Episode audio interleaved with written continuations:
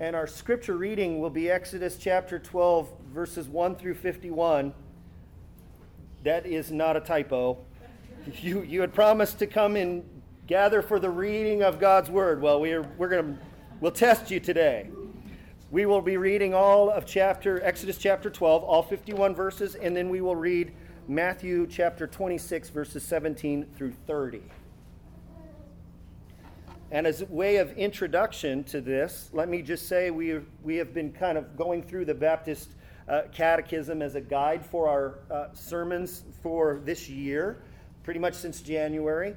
And we're hitting a section here about the means of grace. And so several weeks ago, we talked about the ordinary means of God's grace that is His Word, um, that is the ordinance or sacrament of baptism, which um, I dealt with a couple of weeks ago.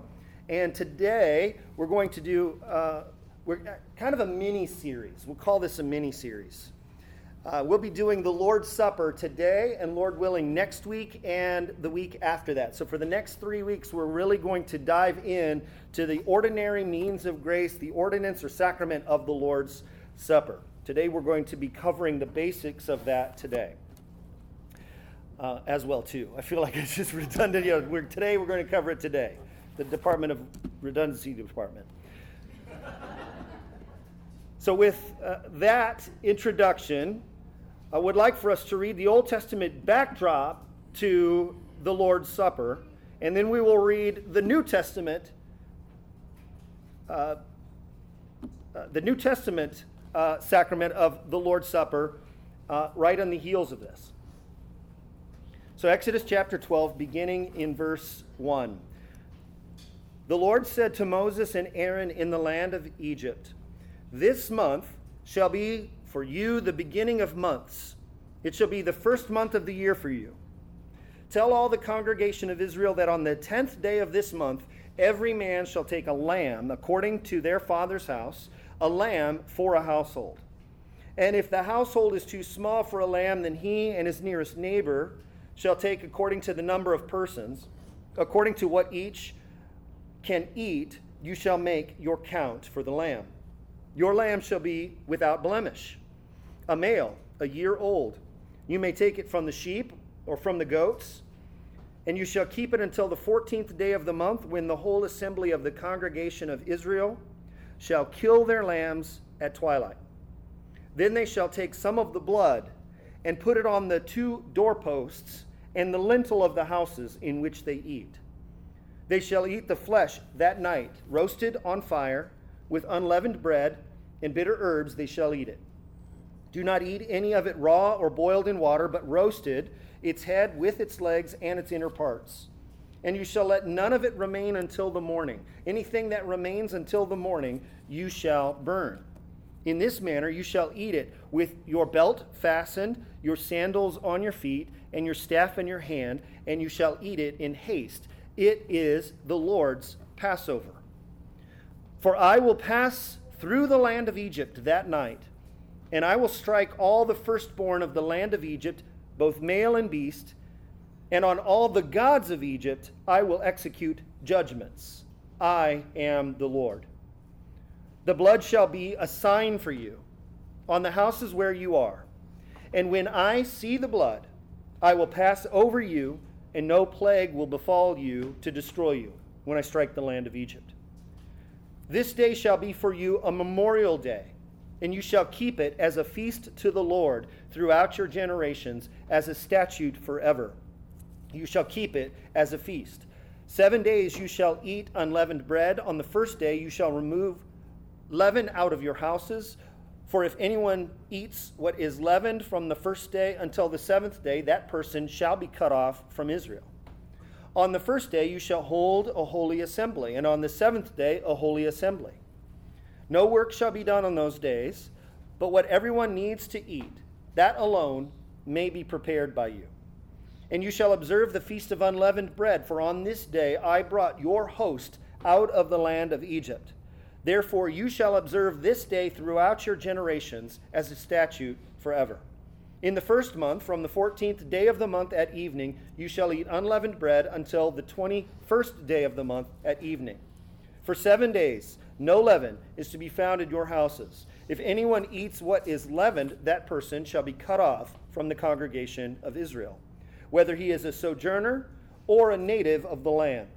You shall eat nothing leavened. In your dwelling places you shall eat unleavened bread. Then Moses called all the elders of Israel and said to them, Go and select lambs for yourselves according to the clans, and kill the Passover lamb. Take a bunch of hyssop and dip it in the blood that is in the basin, and touch the lintel and the two doorposts with the blood that is in the basin. None of you shall go out of the door of his house until morning. For the Lord will pass through to strike the Egyptians. And when he sees the blood on the lintel and the two doorposts, the Lord will pass over the door and will not allow the destroyer to enter your houses to strike you. You shall observe this rite as a statute for you and for your sons forever.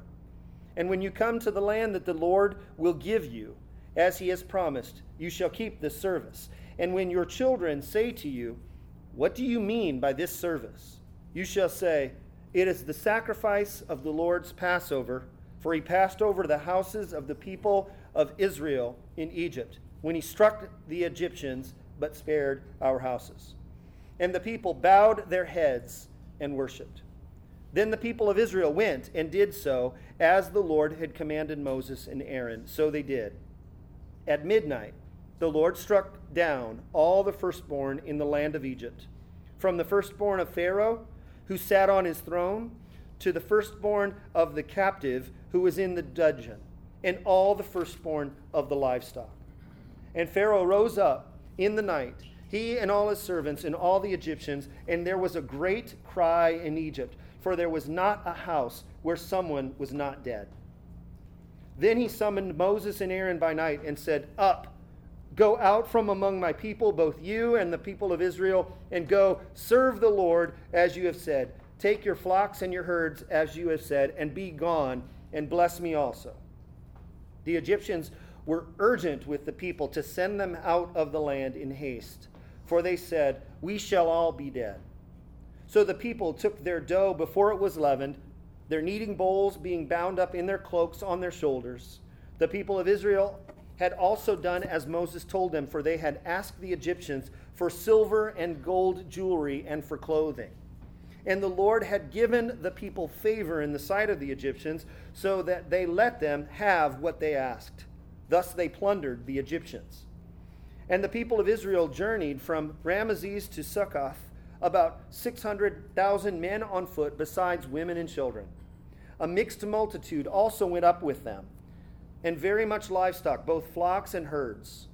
And they baked unleavened cakes of the dough that they had brought out of Egypt, for it was not leavened, because they were thrust out of Egypt and could not wait, nor had they prepared any provisions for themselves. The time that the people of Israel lived in Egypt was 430 years. At the end of 430 years, on that very day, all the hosts of the Lord went out from the land of Egypt. It was a night of watching by the Lord to bring them out of the land of Egypt. So, this same night is a night of watching kept to the Lord by all the people of Israel throughout their generations. And the Lord said to Moses and Aaron, This is a statute of the Passover. No foreigner shall eat of it, but every slave that is bought for money may eat of it after you have circumcised him. No foreigner or hired worker may eat of it. It shall be eaten in one house. You shall not take any of the flesh outside of the house, and you shall not break any of its bones. All the congregation of Israel shall keep it. If a stranger shall sojourn with you and keep the Passover to the Lord, let all his males be circumcised. Then he may come near and keep it. He shall be as a native of the land but no uncircumcised person shall eat of it. There shall be one law for the native and for the stranger who sojourns among you. All the people of Israel did just as the Lord commanded Moses and Aaron. And on that very day, the Lord brought the people of Israel out of the land of Egypt by their hosts.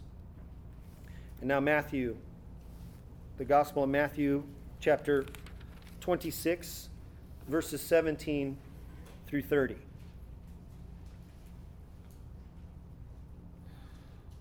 Now, on the first day of unleavened bread, the disciples came to Jesus, saying, Where will you have us prepare for you to eat the Passover? And he said, Go into the city to a certain man and say to him, The teacher says, My time is at hand. I will keep the Passover at your house with my disciples. And the disciples did as Jesus had directed them, and they prepared the Passover. When it was evening, he reclined at the table with the twelve. And as they were eating, he said, Truly, I say to you, one of you will betray me. And they were very sorrowful and began to say to him one after another, Is it I, Lord? And he answered, He who has dipped his hand in the dish with me will betray me.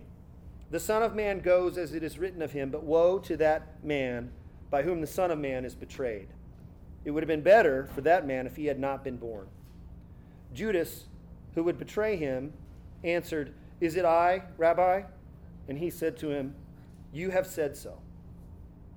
Now, as they were eating, Jesus took bread, and after blessing it, broke it, and gave it to his disciples, and said, Take, eat, this is my body. And he took a cup, and when he had given thanks, he gave it to them, saying, Drink of it, all of you. For this is my blood of the covenant, which is poured out for many for the forgiveness of sins. I tell you, I will not drink again of this fruit of the vine until that day when I drink it new with you in my Father's kingdom. And when they had sung a hymn, they went out to the Mount of Olives. Brothers and sisters, this is the reading of God's word, and we say, Thanks be to God. Indeed, God, thank you for your word, and we pray now as in these next few moments, having read about the old covenant feast of Passover and unleavened bread, and how the Lord has transformed that in what we call the Lord's Supper. May us in the next few moments as we reflect on this, that you would give us eyes to see and ears to hear, that you would make the meditation of our hearts be pleasing to you, O Lord, our rock and our Redeemer. And we pray this in Christ's mighty name. Amen. So, as I said, this is the first of three teachings on the Lord's Supper as I am prone to do sometimes, I want to cram so much in, and I finally just have to pull the cord on the chute and bail out and say, this is not just one sermon, it's two, or in this case, it's three. So today I want to look at the basics of the Lord's Supper. Next week, Lord's will, Lord willing, we're going to ask one particular question about the Lord's Supper, and that is Christ's presence in the Lord's Supper. How is he present in the Lord's Supper? And then in the following week, we'll look at some cautions and consequences, cautions in taking it and consequences in taking it wrongly in a couple of weeks. So today, we're going to be looking at some of the basics of the Lord's Supper.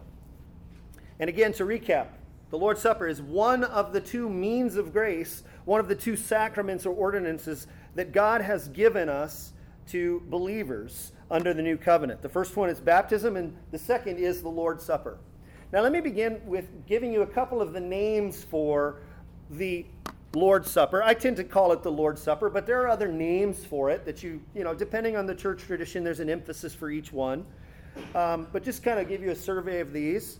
The first one is Eucharist. How many of you grew up in a tradition where you referred to it as the Eucharist? Probably a Catholic tradition, or, you know, okay. Um, the Eucharist, which is just the Greek word for um, uh, to give thanks, or he gave thanks, which comes right from the passage that we just read, and then also 1 Corinthians chapter 11, when the Apostle Paul talks about the institution of the Lord's Supper, the, the words of institution, and says, and he gave thanks. Jesus gave thanks for them. That's the idea behind this one. The Eucharist. The second one is communion. How many of you grew up in a church tradition where communion was the, the term that you uh, heard the most. That's what I grew up in as well. And the communion here is referring to uh, fellowship or participation. This, this comes from uh, the Greek word koinonia. You've heard me mention this one before. Koinonia means to have in common or to have fellowship with one another, the participation with one another. The Apostle Paul in 1 Corinthians chapter 10, in referencing the, the Lord's Supper, he says, The cup of blessing which we bless, is it not the communion or participation in, in the ESV, but in the King James is, is it not communion in the blood of Christ? We'll get into that some more in the later teaching, but this is where you get the word communion because you're participating in Christ. You are uniting with Christ in this meal that he's given us. The third one is the breaking of bread. You see this often in the, uh, the book of Acts. There's uh, Acts chapter 2, verse 42, at the end of Peter's sermon, when Luke is giving a summary of what the spirit filled community of Christ looks like. And it says, And they devoted themselves to the apostles' teaching and the fellowship, to the breaking of bread and the prayers. Many believe that this, the breaking of bread is a reference to the breaking of bread. You can see this elsewhere later in Acts uh, chapter 20. It says that as they gathered together on the first day of the week and they broke bread. We'll get to that here in a moment. And then the other one is the Lord's Supper. And this also has some scriptural background 1 Corinthians chapter 10 and chapter 11. Uh, or the Lord's table, the Lord's Supper or the Lord's table, or the cup of the Lord or the table of the Lord. And then in 1 Corinthians chapter 11, verse 20, it says, And when you come together, it is, he's critiquing the way that they're doing that, and we'll look at that later. But he says, when you come together, you're not taking the Lord's Supper. And that's where uses, he uses the language of the Lord's Supper. Because they were doing it wrongly, he's saying, you're not doing it right. But he uses the term the Lord's Supper. It's very significant, this idea of supper. This is the one I, I tend to prefer, and this is the one that's in like the, the Westminster Confession of Faith and the, the London Baptist Confession of Faith. They use the, the language of the Lord's Supper. And I think that that's a very helpful one because of the importance of meals as a, as a sign of the fellowship and communion with other people and, and a covenantal relationship. There's a story about Isaac and Abimelech where he shows up and then Isaac's like, What are you doing here? You're kind of my enemy. And he's like, No, no, no. I'm, I'm making a truce with you. I'm making a covenant with you. And then it says, And they sat down and had a meal.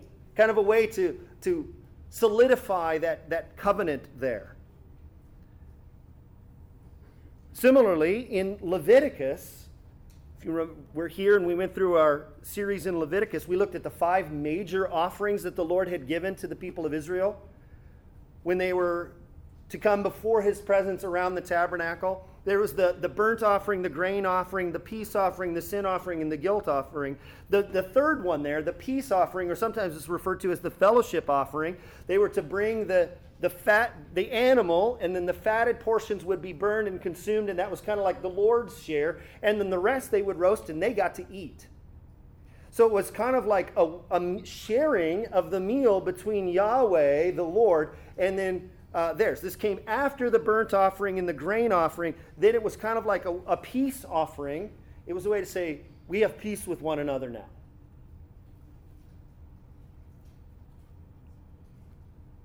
But probably the one that we most associate with the covenantal meal is the one that we read about in Exodus chapter 12, which is the Passover. It was a meal to mark this covenant relationship between God and his people. A covenant relationship that was established on this great act of grace and redemption by the Lord in delivering his people out of their bondage of slavery. So it's this backdrop that we come to Matthew chapter 26 and we see what Jesus is doing here with his disciples. He is celebrating this Passover and this the feast, that week-long feast that came after it, the feast of unleavened bread, with his disciples. And it's in the middle of this meal where they would have bread and they would have wine and they would have the, the lamb that would be roasted. And it says that Jesus took that bread and he took that wine and he ordained a meal for his followers to have. Whereas the Passover was kind of this great act of redemption by God in the Old Testament, in the Old Covenant, and the Passover was the meal that kind of commemorated that.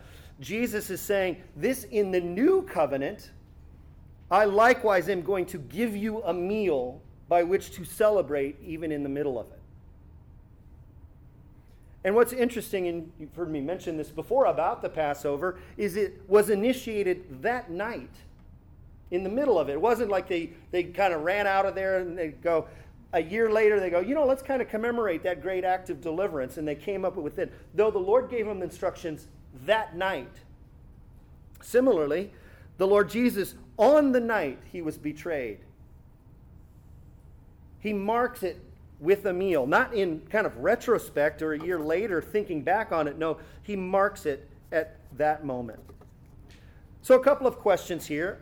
I, would like to, to ask some who, whom, when, where, how, and why questions related to this, but we want to focus mostly on, on the why or the meaning of it.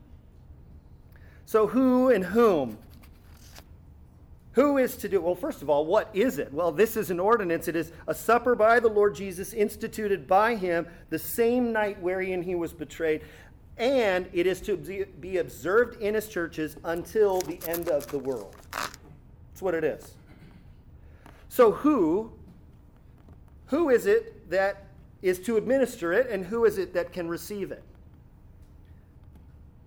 Well, strictly speaking, it doesn't say anywhere in the scriptures that on the specific persons that are to administer the Lord's Supper. There's no explicit teaching on it. Um, many say we're just kind of left to our own wisdom to decide in which, but a lot of uh, church traditions, including uh, the, the confessional statement that we follow, would say that this would be typically reserved for the elders or leaders of a church. They would be the ones in charge of administering it. So, whoever is the pastor ordinary leader would be the ones who would be officiating over this, this service. That's the by whom question. The more important question is who can receive it? Who can receive the Lord's Supper? As our catechism question says, who are the proper subjects of this ordinance? The answer is they who have been baptized upon profession of their faith in Jesus Christ and repentance from dead works. So only believers are to take the Lord's Supper. The confessional statement says, all ignorant and ungodly persons. Now, when you hear the word ignorant from several hundred years ago, this is not a, a description of your mental capacity. This would be those who have no saving knowledge of the gospel. So the ignorant and ungodly persons, as they are unfit to enjoy communion with Christ, they don't have communion with Christ, in other words, so are they unworthy of the Lord's table and cannot, without great sin against them, against him, while they remain such, partake of these holy mysteries or be admitted thereunto. So if you are not a believer in the Lord Jesus Christ, it is imperative on you not to come to the table. This is why I usually, every time, give this kind of fencing of the table here, and I explain that there's no judgment on you if you are not a believer to stay in your seat. I, I, I say this as, as a caution or a warning to you. These are only, this is only be, to be taken because of the nature of the communion and participation in fellowship here if you don't have that, but you're taking the signs that that signifies, it is, in fact, dangerous to do. What about when, where, and how often? And the, the latter of those is the question I get asked most often. Well, when, I believe that this is, I think if you look through the scriptures, you could see some evidences uh, that this was associated with the gathering of the church on the Lord's Day, on the first day of the week. You see in Acts chapter 20, the Apostle Paul says that on the first day of the week, that uh, it says that we were gathered together because the Luke, the author of Acts, um, says that it was with him at the time. This is Acts chapter 20. They are in the city of Troas on Paul's missionary journeys. It says that on the first day of the week, and if you remember from our series on the on the Ten Commandments, this is a reference to, to Sunday, the Lord's Day, the first day of the week. So they gathered together as Christians, not on the Sabbath. That would have been the day before. That's the seventh day. This would be the first day of the week, marking the resurrection of Jesus Christ. That's when believers got together. And it says, and on the first day of the week, when we were gathered together to break bread. So the Lord's Supper seems to be a, a, a regular feature of the gathering together of God's people. Indeed, in the early church, prior um, to the official church buildings, when they would meet in each other's homes, they were called agape feasts or love feasts. They would have this big feast. So think of kind of like a fourth family feast that we have here a big agape feast. And then at the end, they would celebrate the Lord's Supper as a part of that. And sometimes those feasts got out of hands, which where we're going to see uh, in, in the coming weeks, Lord willing. And so this is in Acts chapter 7, verse 20, and it says, On the first day of the week, we were gathered together to break bread. And then Paul, following this, then talked with them, intending to depart the next day. And he prolonged his speech until midnight. You remember this very familiar passage. Poor Eutychus. Because there were many lamps in the upper room, and they were all gathered together. And the young man Eutychus was sitting in the window, and he sank uh, into a deep sleep as Paul talked still longer, it says.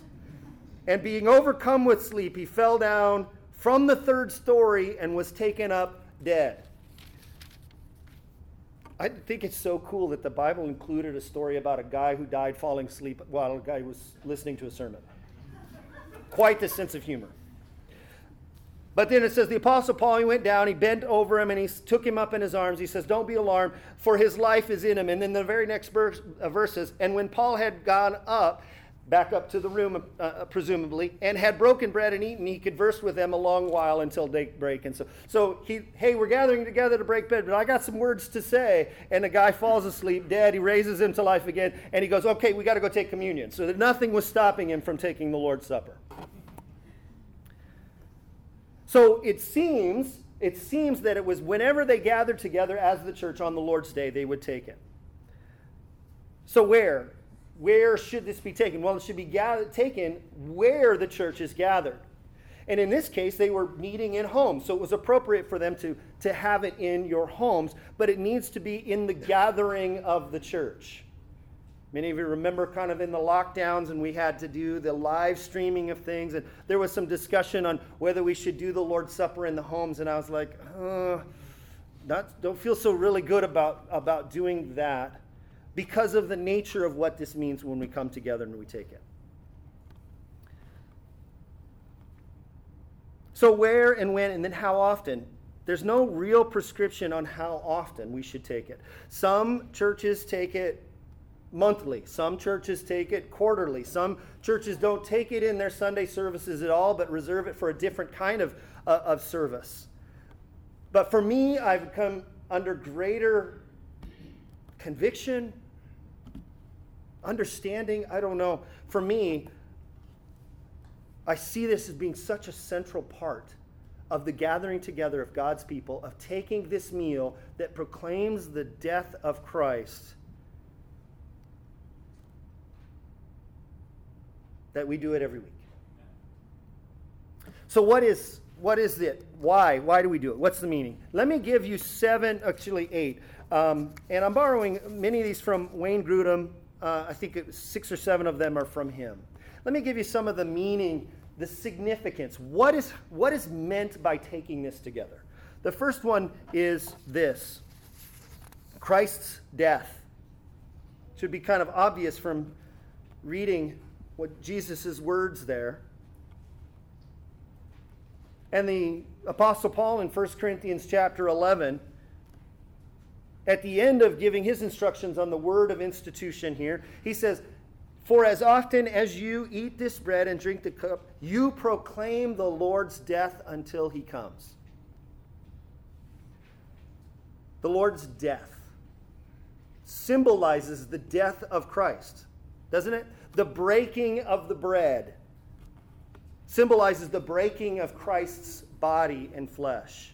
Because Jesus held the bread up and he goes, This is my body broken for you.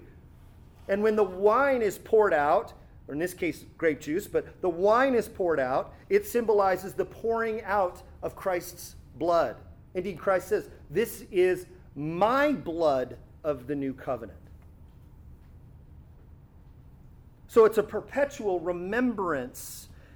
And not just, not just a remembrance for us, it is actually a proclamation to the world of the sacrifice of Christ in his death. You proclaim, when you take it, you're proclaiming the Lord's death until he comes. When we take the Lord's Supper together, and if there are unbelievers who come and are part of our service and who remain at their seats, what they're watching is they're watching us proclaiming the gospel. So that's the first one. It's the death of Christ. And I read something this week too that I, thought I would share. That when Jesus is, when it's talking about his death, that Jesus, when he says that this bread is my body and this, uh, this wine is my blood, one commentator says this, Johannes Vos says this, and let me read this quote to you. He says that Jesus' words there make it unmistakably clear that the doctrine of substitutionary atonement is the basic meaning of the Lord's Supper. And I was like, okay, this is interesting. This is not all the Lord's Supper means, he says, but it is the basic meaning of the sacrament. And without this basic truth, the other things which it represents are meaningless. I'm like, ooh, these are quite interesting and strong terms. So what, all of the other meaning and symbol, but if you don't understand the, the substitutionary atonement behind all of this, that it's meaningless. Uh, so, so my interest is piqued. I'm reading more. So he says, therefore, persons who have no knowledge of the doctrine of the substitutionary atonement cannot rightly partake of the Lord's Supper. Similarly, those who, under the influence of modern theology, have denied or explained away the substitutionary atonement of Christ cannot rightly partake of the Lord's Supper. Strong words, but ones I find myself agreeing with. And for them to go through the motions of it is both blasphemy and meaningless mockery.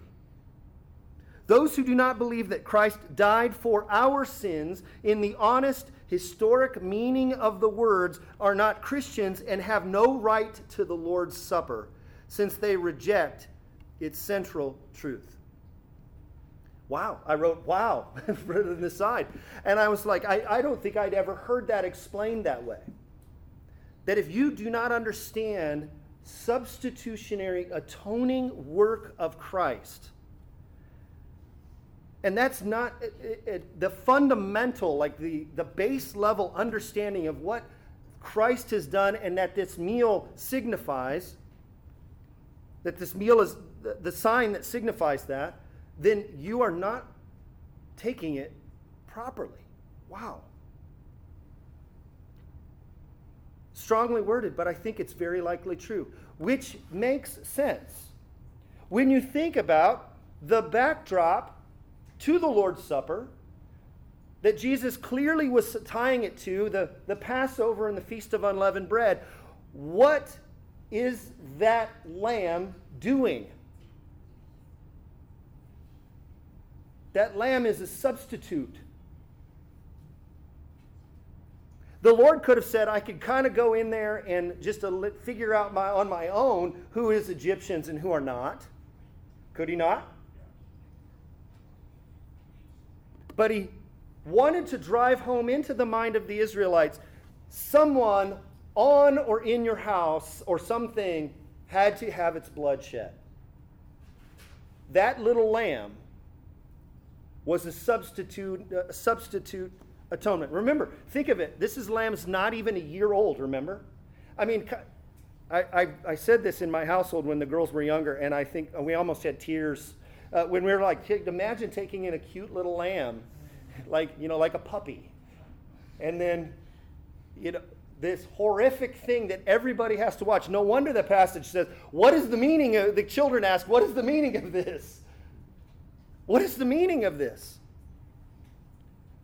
that that lamb shed its blood to protect us from the judgment of God on Egypt, substituting atonement. And I would say even penal substitutionary atonement. If you ask the lamb, you'd go like, ah, I got penalized. So Christ's death. Second, our participation in the benefits of Christ's death. Remember, Jesus commanded this for his disciples to take. He says, Take, eat, this is my body. Drink of it, all of you, he says. What are the benefits? So many benefits, but let me give you the clear one the forgiveness of our sins. Jesus said, For this is my blood of the covenant, which is poured out for many for the forgiveness of sins.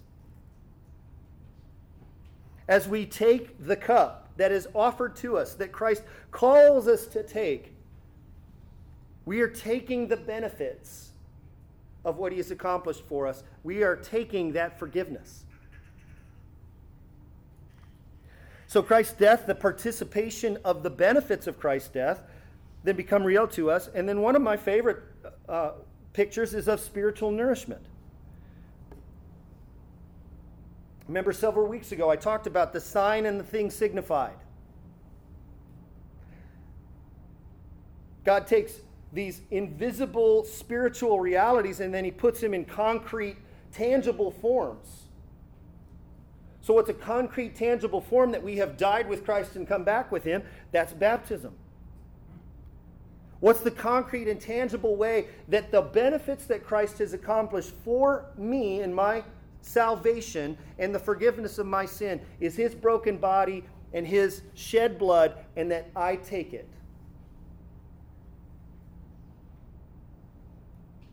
So, in the way that ordinary food kind of nourishes our physical bodies, this, this bread of life, Jesus said, I am the bread of life. This bread of life then nourishes us spiritually, it nourishes our souls. In the same way, and I've loved this picture too, in the same way that wine is always kind of a picture of joy and refreshment, when we take the Lord's Supper, we should experience that joy as well it's often the default position when we come to the table is one of like kind of somberness. Everybody kind of walks over to take it. But, and understandably so, given the fact that the cost that has been paid for this, but it's also one of joy. We get to come to the table with joy.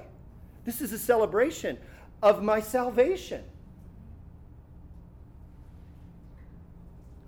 On the Passover night, when the, the Jews would celebrate this, they're thinking there's an element of the somberness of it, but there's an element of the joy. They had lots of cups of wine, which tended to make it more joyful. Which is why I like the larger portions. I know some of you, let's be honest here, okay, family time here.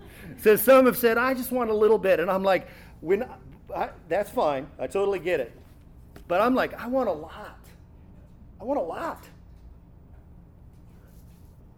Number four, the unity of believers. Okay?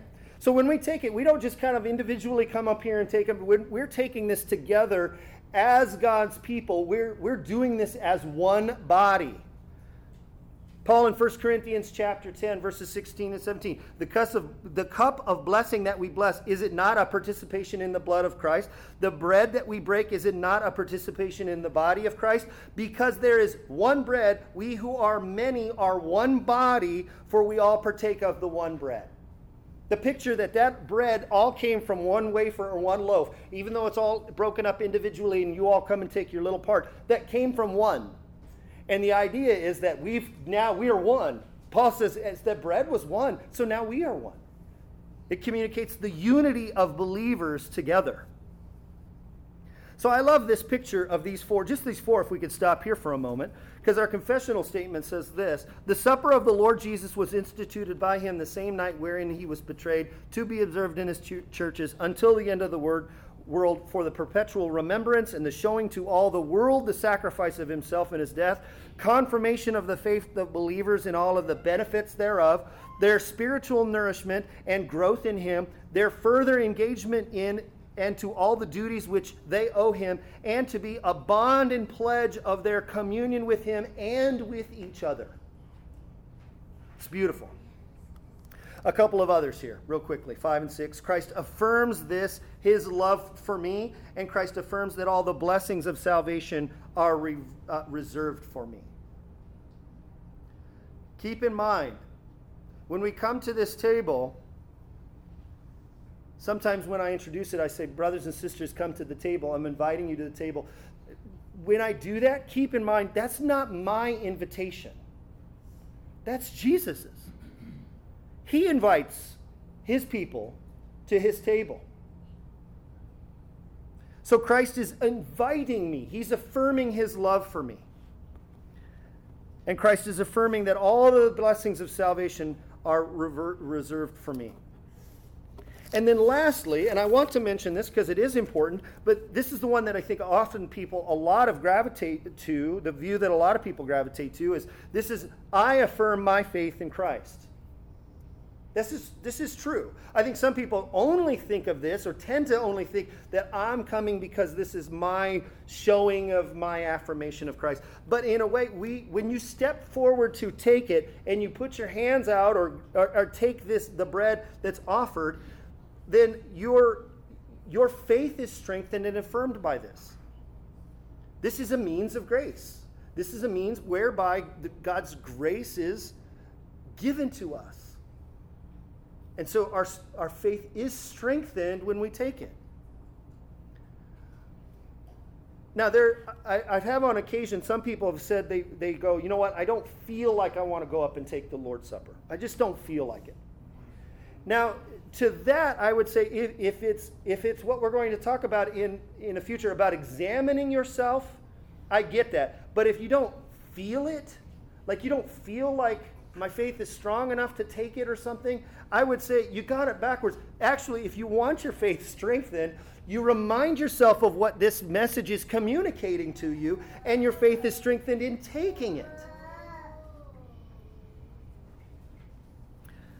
So I affirm my faith in Christ, and I would say your faith is affirmed in Christ. And then, number eight, lastly, this is the one I've added anticipation of our eternal home with Christ in his kingdom. It's often thought of as a memorial, remembering back to the work of Christ. But embedded in there is also the anticipation of our eternal home with Christ in his kingdom. The Apostle Paul, 1 Corinthians 11 again, says, For as often as you drink the bread and drink the cup, you proclaim the Lord's death until he comes. His, it's kind of tied into it is the idea his, his coming back. And as a way, in a way, it's like you take this meal, it's like a it's like an appetizer of the heavenly feast that we get in the kingdom. Jesus says, I tell you the truth. The passage we read in Matthew 26 I tell you, I will not drink again of the fruit of this vine until that day when I drink it anew with you in my Father's kingdom. So, oh, so this is kind of like the pre meal of the bigger meal? Yeah? So there's going to be a like a feast. Revelation 19. Listen to this. John's vision, right? Then I heard what seemed to be the voice of a great multitude, like the roar of many waters and like the sound of mighty peals of thunder crying out.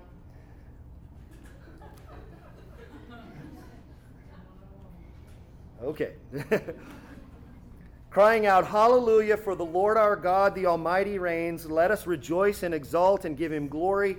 For the marriage of the Lamb has come, and his bride has made herself ready. Okay? This is a beautiful picture of the marriage. The, the union of Jesus and his people is like of the Lamb as the groom and the bride. And it was granted her to clothe herself with fine linen, bright and pure. For the Fine linen is the righteous deeds of the saints. And the angel said to me, so just picture, this is a wedding feast. You know, I just had a daughter married a couple of weeks ago, and we had a feast, and it was wonderful. But picture this, but on a, like a heavenly scale. And the angel said to me, Write this Blessed are those who are invited to the marriage supper of the Lamb. This meal is a picture of the heavenly supper of the Lamb. And he said to me, These words are true. So the Lord's Supper not only prompts us as believers to look back in remembrance, it also reminds us to look forward in anticipation. Although Jesus died, he did not remain dead. He's out of the grave, and he was resurrected and raised to new life, and so will we when we remember, when we celebrate the Lord's Supper, we're not just thinking about the work that he had done in his death. We're anticipating the hope of his return and the joys of heaven and the future glories of the marriage supper of the Lamb. Now, I don't know which one you tend that tends to be in your mind when you come to take this meal together, but let me encourage you to try to think of all of these. Or if one of these is new for you, maybe take, as, as you're preparing to come to the table, maybe you can start to meditate on, on a different one than you tend to think about. So maybe for many of you, you're thinking of like my unworthiness to receive it and that Christ is inviting me. Maybe you tend to think that. Maybe you need to think more of, wow, this is the joyous anticipation of the heavenly feast. Or maybe you're just thinking about like remembering the death of, of Christ but in taking it, you're like, all of the benefits are coming to me. What, whatever, whatever you tend to think of, I encourage you to use this list to think of something different when you're taking it. To get the full picture of what this means for us. So, what better way, having said that, than to, for us to come together and take the Lord's Supper?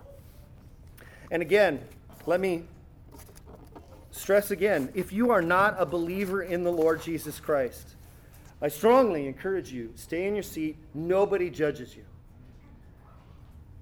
Because this is for us believers. Because of what this signifies, what this means, we are you we are communing with the resurrected Jesus Christ. So we're going to take this meal together and let's do as Jesus did. Let's give thanks and then invite you to heed the invitation of Christ, our Lord, to come to this table. So let's pray together. Our gracious Heavenly Father, we thank you. We know that every good and gracious gift comes from you, the Father of lights, that every blessing that we receive comes from your hand that you have your common grace poured out to all people in many ways, but that you've poured your grace out especially and savingly to your people. And that as a means of communicating to the, us now to strengthen our faith, you give us baptism in the Lord's Supper. And so we are grateful that we could come together here in your presence to partake of this because you promise that you are present here and among us. That we are grateful and we gratefully receive this bread and this wine and receive it as a, a gracious gift from your hand to strengthen our faith. Knowing that you are indeed spiritually present here in it and in and among us. And so we come to the table, examining our hearts, confessing our sins, but coming to the table with joy to receive all of the benefits that you offer us in it. And we pray this in Christ's mighty name. And all God's people said, Amen.